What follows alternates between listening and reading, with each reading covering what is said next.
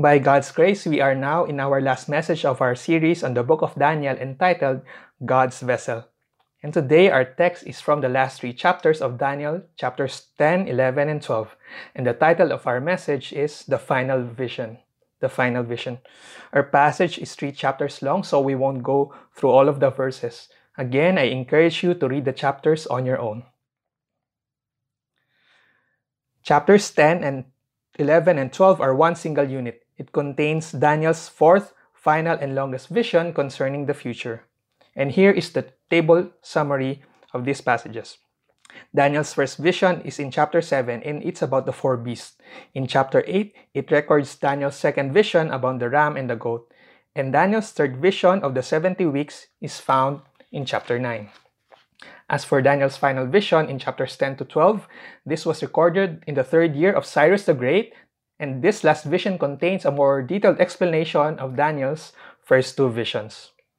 Now, here's the outline of chapters 10 to 12 the introduction to the vision, the vision's content, and God's last instruction to Daniel. Now, here is the summary of our lesson for today. There is an unseen spiritual war, but God fights for his people and ultimately wins. Therefore, put your hope in God, pray, prepare, and persevere, for God will reward those who prevail and remain faithful. Let's read that again. There is an unseen spiritual war, but God fights for his people and ultimately wins. Therefore, put your hope in God, pray, prepare, and persevere, for God will reward those who prevail and remain faithful. Let's dig into our text. The introduction. Verse 1. In the third year of Cyrus, king of Persia, a message was revealed to Daniel, who was named Belteshazzar, and the message was true and one of a great conflict or a great war. But he understood the message and had an understanding of the vision. This vision serves as an opening statement to set up the rest of the chapter. And what was Daniel doing when he received his final vision? Verses 2 to 3. In those days, I, Daniel, had been mourning for three entire weeks. I did not eat any tasty food, nor did eat meat or wine, nor did it enter my mouth, nor did I use any ointment, and all until the entire three weeks were completed. Chapter 10 begins by telling us that something was greatly bothering Daniel. By this time, Daniel was already in his, in his mid or late 80s, and we're told that he's been lamenting and fasting for three full weeks. Now the question is, what's going on? Why was Daniel weeping and fasting? Verse 1 gives us a clue. This event happened during the third year of King Cyrus. And that is significant. Why? Because you see, two years before this moment, King Cyrus issued a decree that allowed the Jewish exile to return to the land of Judah to rebuild Jerusalem and the Holy Temple, as recorded in Ezra chapter 1. And this return is something that Daniel prayed for, as we saw in chapter 9, and now it has finally happened. But here's the problem. Yes, the Jews had been back in Jerusalem for two years by this time. But you see, only a small number of people actually returned to Judah. Only 49,697 Jews to be exact, according to Ezra chapter 2. And that's a small number compared to the total Jewish population in Babylon. And that grieved Daniel. The Jews could go back, but they didn't want to. Why? Because they've gotten used to Babylon. Many Jews already established their families and businesses there. And they have been enjoying the good life in Babylon. For many Jews, Babylon is already their home, especially to those who were born during the 70 years of exile. So why would they trouble themselves to leave everything behind to start over again into a desolate wasteland of Judah? And this reality grieved Daniel. Also, Daniel probably grieved because of the hardship faced by the Jews came back. And those who were back in Jerusalem had enemies who strongly opposed them and were hindering the rebuilding of the Holy Temple. So Daniel felt a heavy burden for his people. And so what did Daniel do? Daniel did what he had always did in the midst of a crisis. He prays. And Daniel kept praying for 21 days until he got an answer. Now you may ask, how about Daniel? Why didn't he join the exiles who returned to Jerusalem? Commentators explain that Daniel was already too old to make this dangerous journey back, and some scholars suggest that Daniel stayed in Babylon so he could convince more Jews to go back to Jerusalem. In a sense, Daniel knew he could serve God and the exiles better by staying behind. So here's Daniel. His great dream was to see the whole nation of Israel return to Judah after 70 years of captivity. But that dream did not happen, and so he prays. And what happened next? verse 4 to 5. On the 24th day of the first month, while I was at the bank of the great river, that is Tigris, I lifted my eyes and looked, and behold, there was a certain man dressed in linen. This figure initially looked like an ordinary man, but Daniel saw something more. And there is a certain man dressed in linen, whose waist was girded with a belt of pure gold of Uphaz, and his body was like a beryl, which is a precious gem, and his face had the appearance of a lightning. His eyes were like flaming torches, his arms and feet like the gleam of polished bronze, and the sound of his words like a sound of roaring. You see, while Daniel was standing behind the banks of the Tigris River, he saw a heavenly vision, and in particular, he saw an angel. All the men with him left and fled out of fear.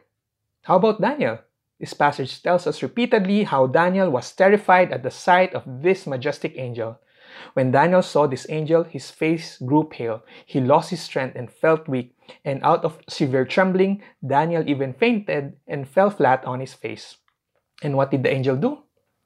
Verse 10 Then behold, a hand touched me and set me trembling on my hands and knees. And he said to me, O Daniel, man of high esteem, understand the words that I am about to tell you and stand upright, for I now have been sent to you. And when he had spoken this word to me, I stood up trembling.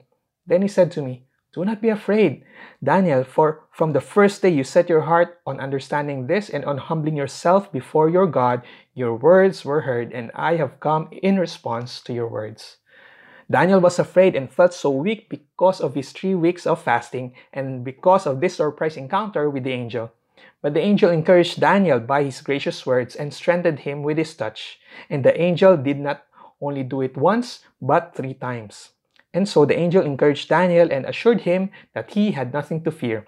He said, On the very first day you start praying, God answered your prayers, and I was immediately dispatched to give you understanding.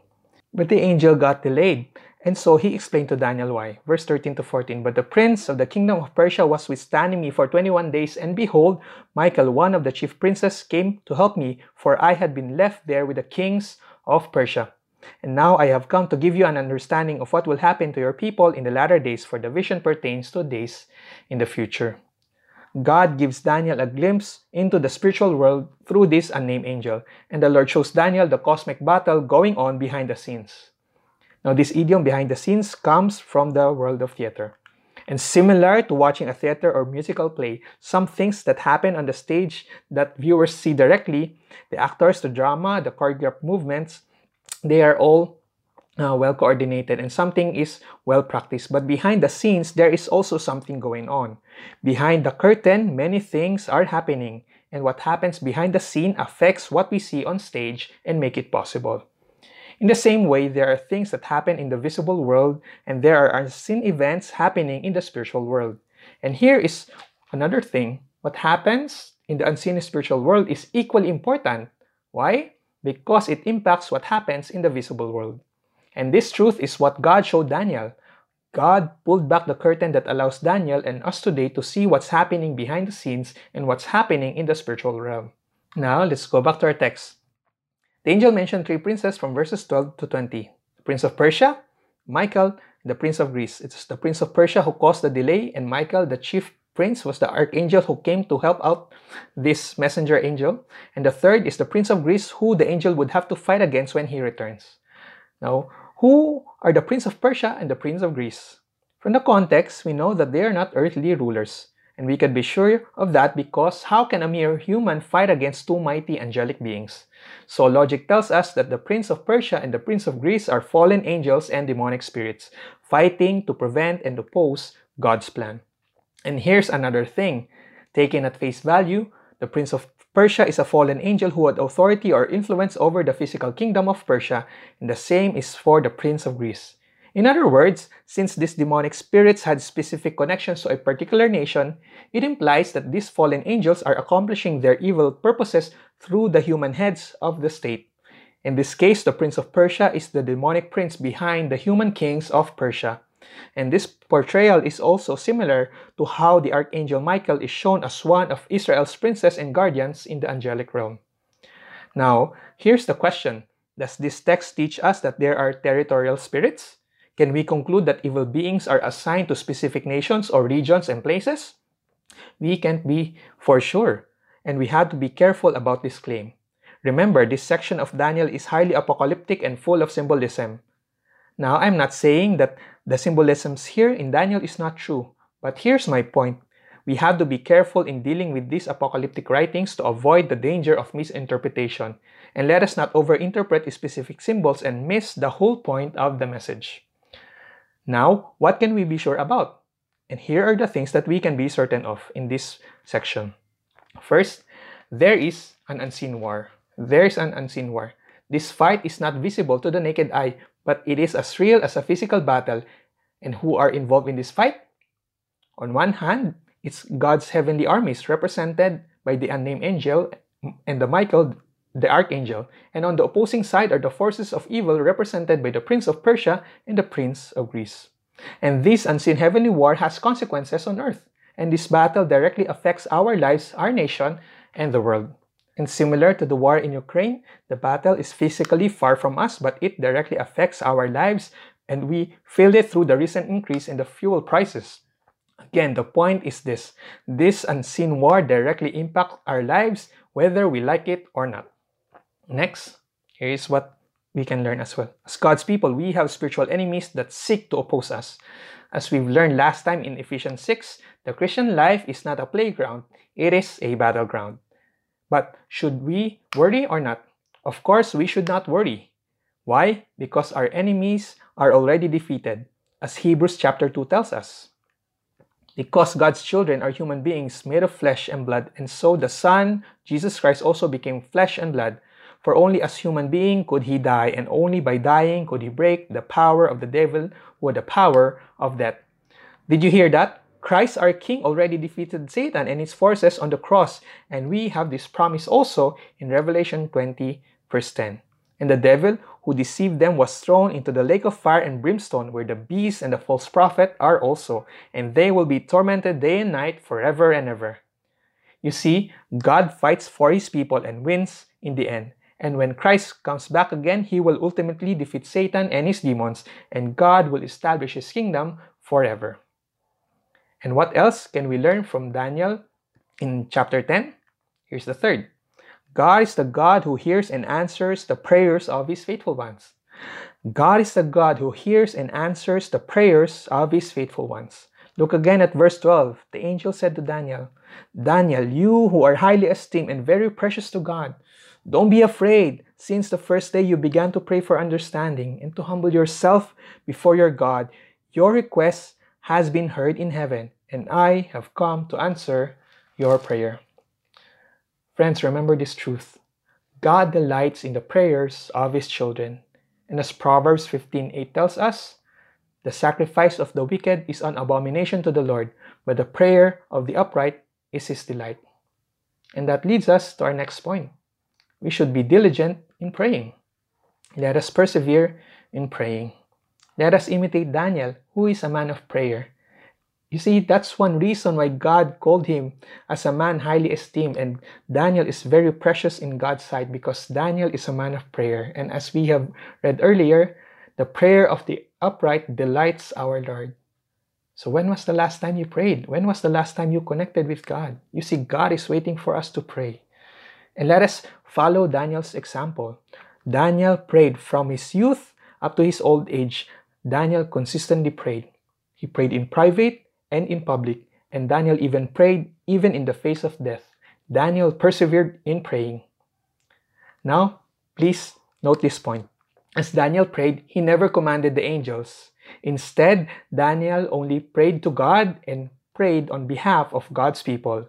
Then God himself commanded the angels on Daniel's behalf, and that was enough to affect the spiritual realm.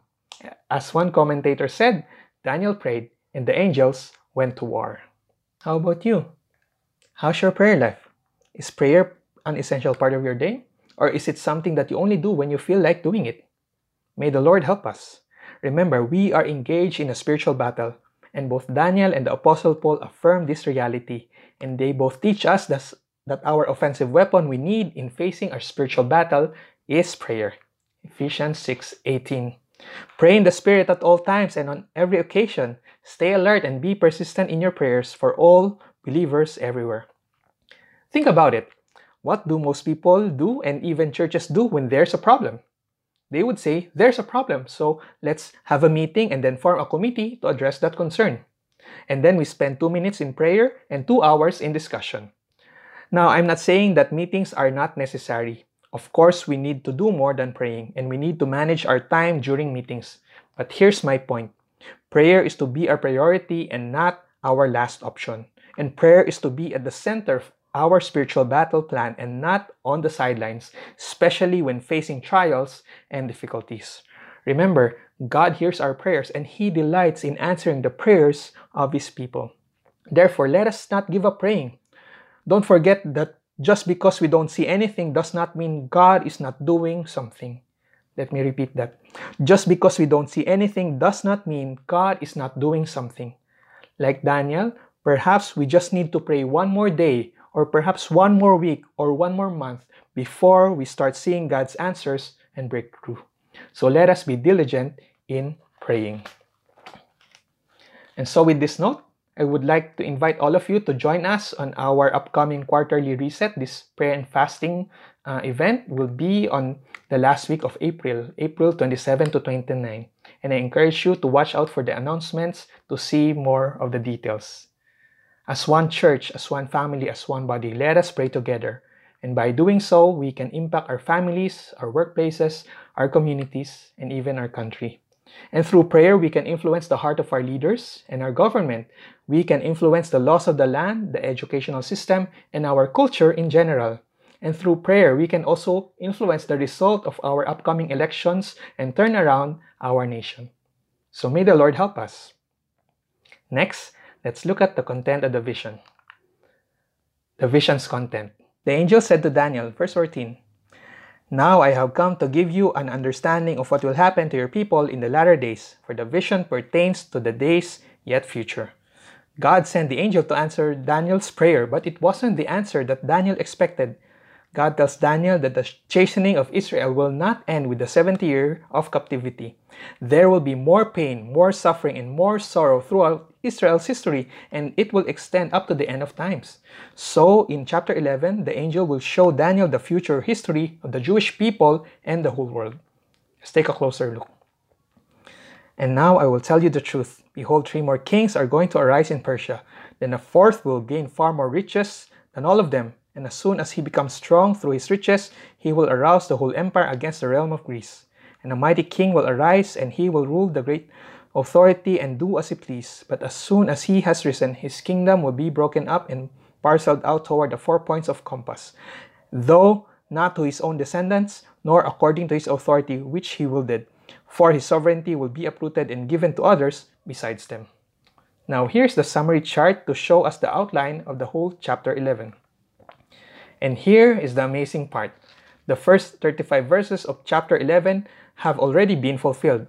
Again, remember this um, fact. From Daniel's point of view, all of these events are still future prophecies. But today, from our perspective, most of them are already historical, except for the last five verses. And this last part in verses 40 to 45 is yet to happen, and it will occur during Daniel's 70th week, or what we call the Great tribulation period. Now let's go back to the summary outline. First, the angel tells us that Daniel, the, or the angel tells Daniel that there will be four more Persian kings to come. And what will they do? History tells us that these Persian kings will rule over the empire. And who are these kings? These kings are most likely Cambyses, the son of Cyrus, Gaumata, and then Darius the first. And Darius the first is a different Darius from the one mentioned in Daniel 6 and 9.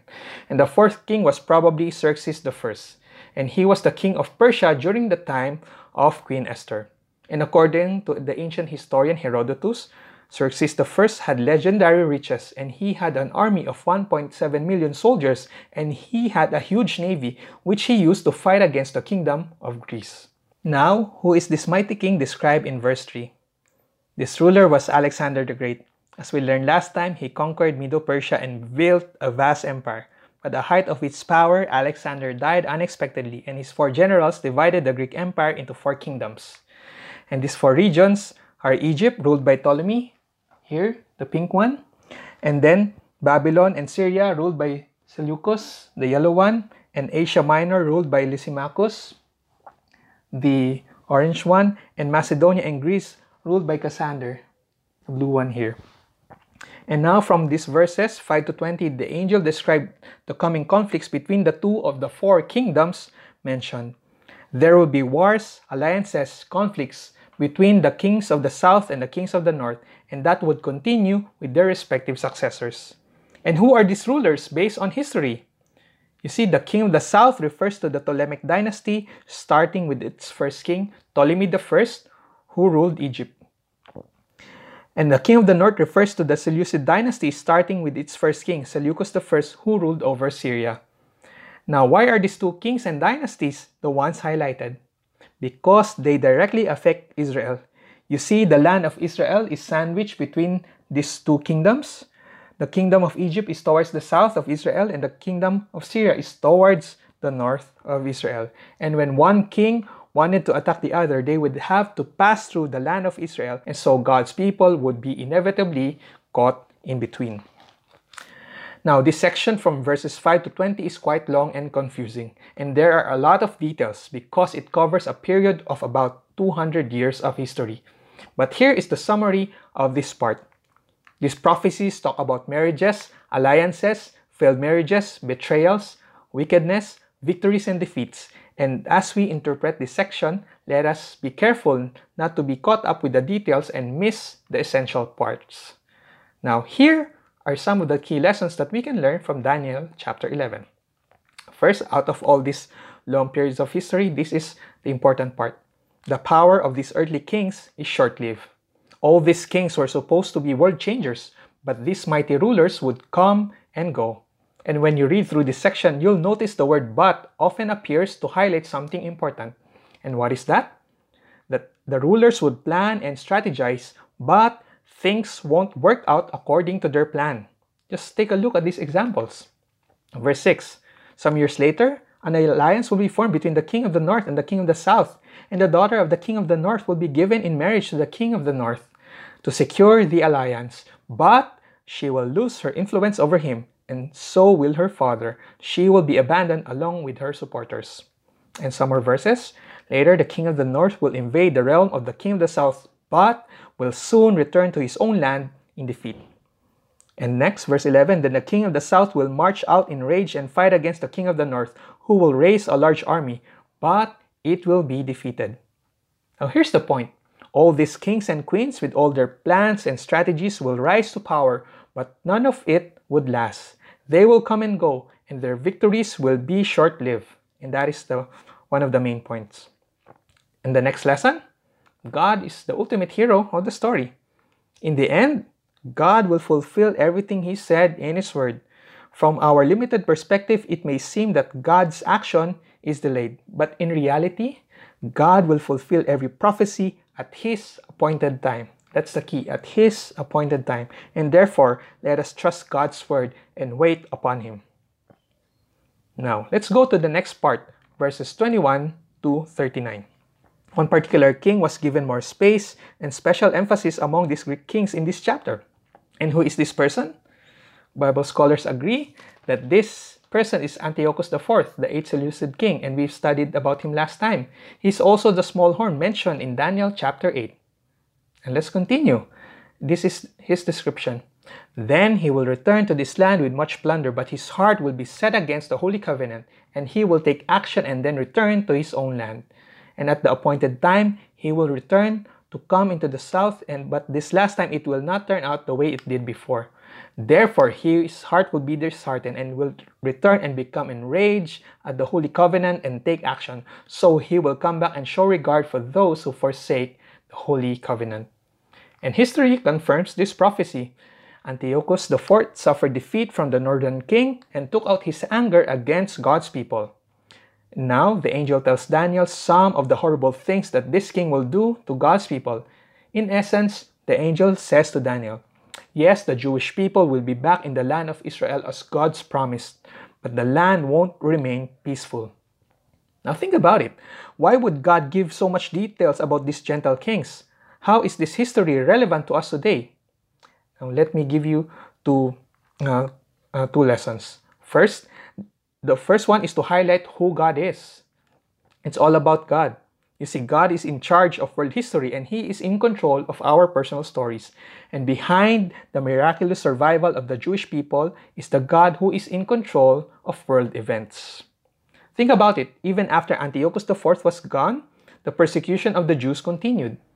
In 70 AD, the Romans destroyed Jerusalem and killed a million Jews. And during the time of the Crusades, the motto was kill a Jew and save your soul. And during the Black Plague that devastated Europe in the 1350s, many people blamed and killed Jews because of it. And during World War II, Adolf Hitler systematically executed millions of Jews in the Holocaust. And how did the Jews survive? It's only because of God's sovereign grace and because He is in full control. And here's another important lesson. The detail highlights for us the similarity of the coming Antichrist. Verse 40 to 44. He, the coming Antichrist, will also enter the beautiful land of Israel, and many countries will fall.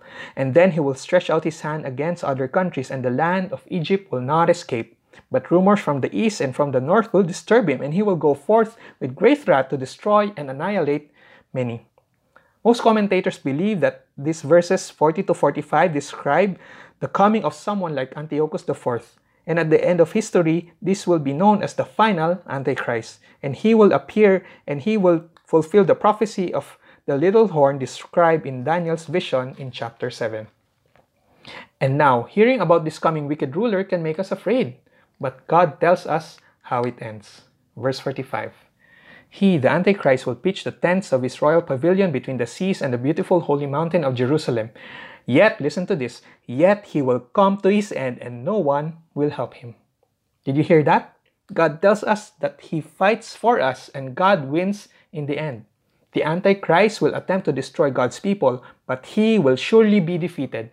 And this certainty is our hope as the people of God. Now, you may be wondering, why would God allow all these things to happen to his people? I'm sure Daniel also wondered the same thing. Here's what the angel said verse 32. He, Antiochus IV, or even the Antichrist, will flatter and win over those who have violated the covenant, but the people who know their God will be strong and will resist him. Wise leaders will give instruction to many, but these teachers will die by fire and sword, or they will be jailed and robbed. During these persecutions, little help will arrive, and many who join them will not be sincere, and some of the wise will fall victim to persecution. In this way, they will be refined and cleansed and made pure until the time of the end, for the appointed time is still to come. Did you hear that? It's for this reason they will be refined and cleansed and made pure. And this is what the angel said to Daniel God will use suffering to purge and purify his people. And this truth is also the same for us today and for those who will be living during the Great Tribulation. God will use suffering to purge and purify His people. Friends, perhaps some of you are already facing difficulties today. Are you suffering because of your health or because of a financial concern? Are you being persecuted because of your faith and conviction? I hope and pray that you won't give up. Instead, stand firm and keep the faith. Hold on to God and allow the Lord to purify your faith. As the Apostle Peter tells us, 1 Peter 1 6 7. So be truly glad. There is a wonderful joy ahead, even though you must endure many trials for a little while. These trials will show that your faith is genuine. It is being tested as fire tests and purifies gold. Though your faith is far more precious than mere gold, so when your faith remains strong through many trials, it will bring much praise and glory and honor on the day when Jesus Christ is revealed to the whole world. Now, as we move closer to the end of time, we have to prepare. Why? Because things will get worse for God's people. Listen to what the angel said. 12 verse 1 Now at that time Michael the great prince who stands guard over the sons of your people will arise and there will be a time of distress such as never occurred since there was a nation until that time you see, the final period of human history will be bad for the world, but it will be especially worse for God's people, especially for those living during that time. But through the angel, God encourages Daniel, and God says the same to you and me today. And here are God's three promises to his people the promise of protection, the promise of resurrection, and the promise of reward. Let's take a look at each. The promise of protection. Now, at the time, Michael, the archangel, the great prince who stands guard over the sons of your people, will arise, and there will be a time of distress such as never occurred since there was a nation until that time. And listen to this and at that time, your people, everyone who is found written in the book, will be rescued. See, first, God promises his people protection through his angelic army. The original Hebrew word for rescue means escape is the same word used in Genesis 19 when God rescued Lot and allowed his family to escape destruction of Sodom and Gomorrah. Now, does this text refer to the rapture? We are not sure because an earlier verse tells us that there will also those who will die by the sword, by, by fire. And so we don't know in terms of uh, is this a physical rescue or this is an eternal rescue from the coming judgment. But the point is, God will ultimately rescue his people. Next, there is the promise of resurrection. Verse 2 Many of those who sleep in the dust of the ground will awake, this to everlasting life, but there are others to disgrace and everlasting contempt. If you notice, both the righteous and the wicked will be raised back to life, but their destinies will be different. One will be raised to receive eternal reward, and one will be raised to receive eternal judgment and punishment. And third, God promise of reward. Those who have insight, that is wisdom and fear of God, will shine brightly like the brightness of the expanse of heaven, and those who lead many to righteousness like the stars forever and ever. Those who have insight, meaning those who are wise and fear God, and those who exercise discernment, prudence, and understanding according to God's guidance, all of them will receive their eternal reward. In the same way, those who lead others to know God and follow Christ will get the reward that will last forever. Friends, as we face our difficulties, these three promises of God's protection, resurrection, and reward will give our life, our work, our trials and suffering an eternal perspective. So may the Lord help us. Now, what can we learn from Daniel chapter 11? What else uh, is there to apply in our lives? Here's some more important points. Put your hope in God. As Psalm 146 tells us, do not trust in princes, immortal men, in whom there is no salvation. His spirit departs and he returns to earth. In that very day his thoughts perish. How blessed is he whose help is the God of Jacob, whose hope is in the Lord his God. Who are you looking to? Who is your hope? Who is uh, who are you asking for salvation? You see, many of us are looking for the right leaders for our country. But remember, don't invest all your hopes and dreams in any political leaders or any organization. Now, I'm not saying that selecting good leaders are not important. They do. Rulers matter because they impact our lives, our families, and they impact our churches and our country. But don't forget, kings and kingdoms will come and go, and rulers can be fickle and they change, and our leaders will fail and disappoint us because they are not perfect. In the end, the perfect rule of justice and righteousness that we long for can only be realized through the King of Kings and Lord of Lords, our Lord Jesus Christ. So let us put our ultimate trust and hope in our God and Savior and in Him alone. And let us be far more zealous for Christ and His kingdom. Next, prepare for the coming suffering. Through Daniel, God already gave us advance information about the coming battle and suffering that we will face. And therefore, let us do our best to prepare for it because the best time to prepare for a fight is before the actual battle. Let me repeat that again. The best time to prepare for a fight is before the actual battle. So, how do we prepare? At least, let us do these four things grow in knowing God and fearing Him, deepen your conviction about God's truth, increase in wisdom and discernment, and learn about godly suffering. These things are essential because the last days will be marked by lies, deception, seduction, and persecution. And who will most likely overcome these trials? The angel tells us in Daniel 11 32 to 33. But the people who know their God will be strong and will resist him. Those who know their God will be strong and will resist him. Wise leaders will give instruction to many, but these teachers will eventually die by fire and sword, and they will be jailed and robbed. Did you hear that? There will be many suffering, but we have to be ready. So, friends, think about your life. How well do you know your God? Are you growing in wisdom and discernment?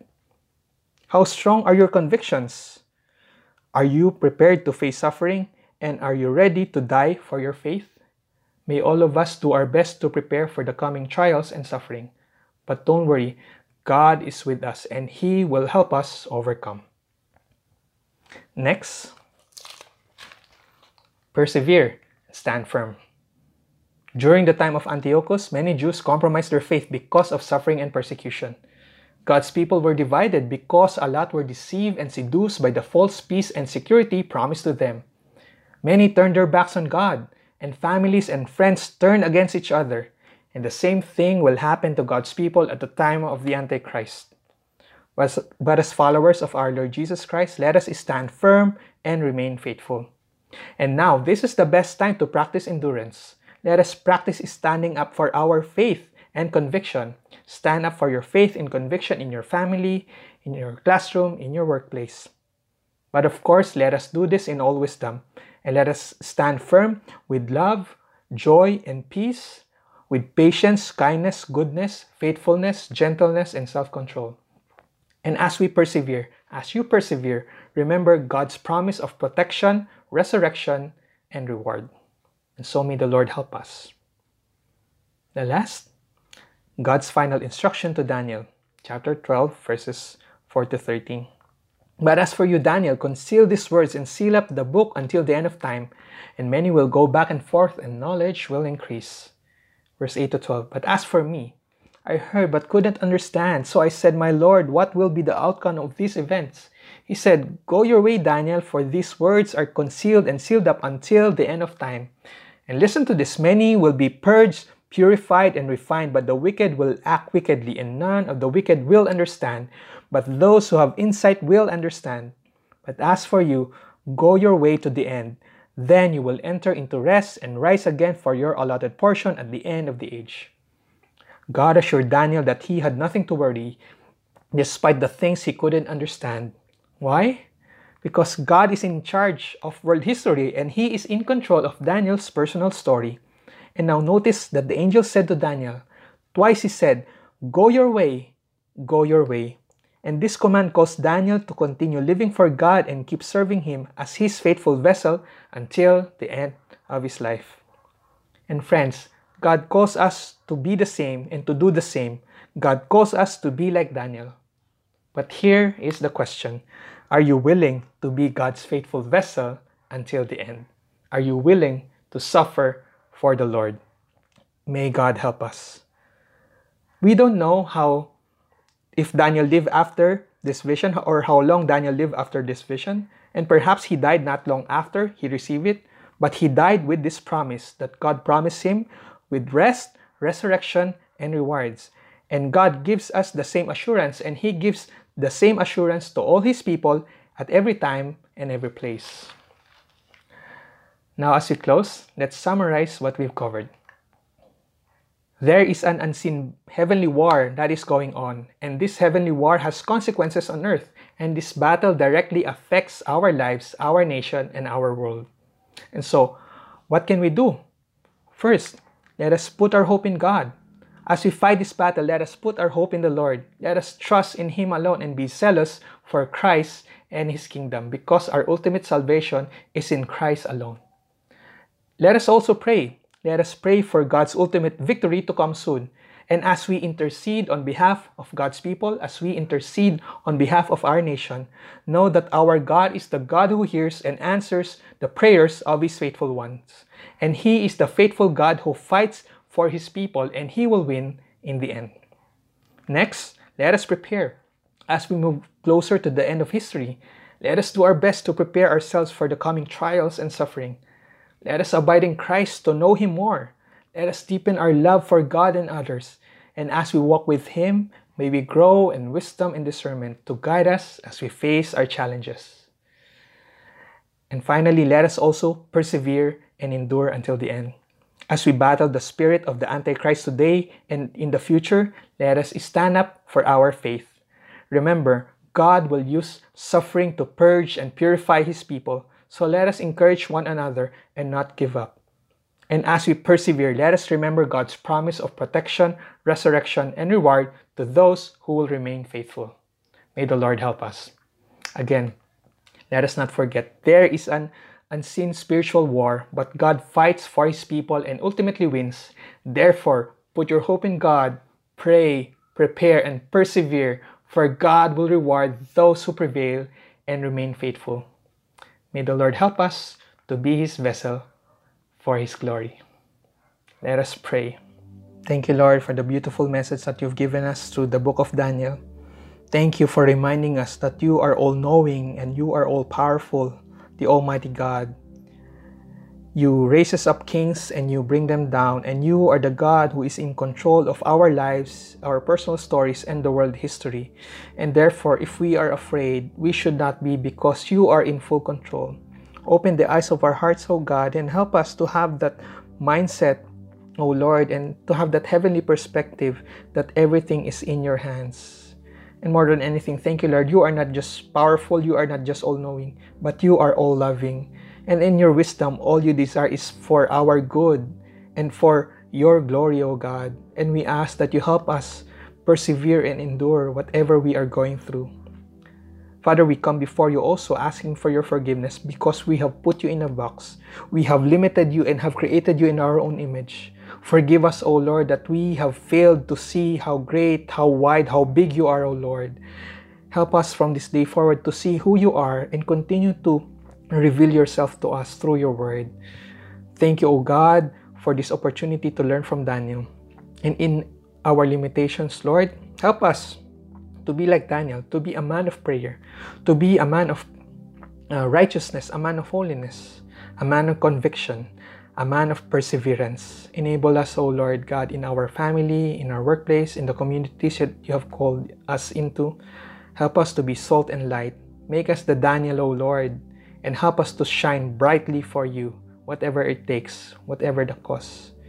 Help us, O God, surround us with people who would encourage us, who would help us to run this race, to fight the good fight of the faith. And as we live during these uncertain times, help us, Lord, to know you more. And as we abide in you, continue to make us be more like Christ, to grow in knowing you and much more in loving you with all our heart, mind, soul, and strength. And help us to love others as Christ loved us. Empower us with your Spirit to live our lives that honors and glorifies your name. And as we face our trials, assure us of your presence. For those of us who are going through sickness, help us, Lord God, to endure one more day one more week, one more month. Oh God, help us. Just enable us, Lord, to hold on to you and not give up. We pray for physical healing, O Lord. We ask that you make us whole and grant us your healing touch. But more importantly, even though our bodies waste away, help us, Lord God, renew our spirit from glory to glory. And each day, help us, Lord God, to be transformed to be more and more like your Son, Jesus Christ. Help us not to give up. Empower us with your spirit to stand firm and remain faithful. For those of us who are wearied and tired, enable us, strengthen us, O God. Renew us, O Lord, and help us to be renewed like the eagles and help us to walk and not faint and run and not get tired, O God. Empower us, O Lord. For those of us who are distracted by many things, help us to align and focus ourselves once more to see who you are, your great plan, and the time that is left for us, Lord, to maximize here on earth so that we can preach you, so that we can call others to Christ, so that we can uh, proclaim your kingdom, your glory, and your presence. Give us the courage not to be ashamed of our faith in Christ and help us to boldly declare that Christ is our King of Kings and Lord of Lords, and He is the God whom we will serve all the days of our lives. Help us, Lord God, to fight the good fight of faith. Thank you, Father. We thank you for this very beautiful message of Daniel. Help us to understand more of the lessons that we need to learn, but more importantly, help us to preach Christ, preach your kingdom, and preach the God, the God of Daniel, who is forever and worthy to be praised, honored, and glorified. Thank you, Lord. Now, as you close your eyes, receive this benediction.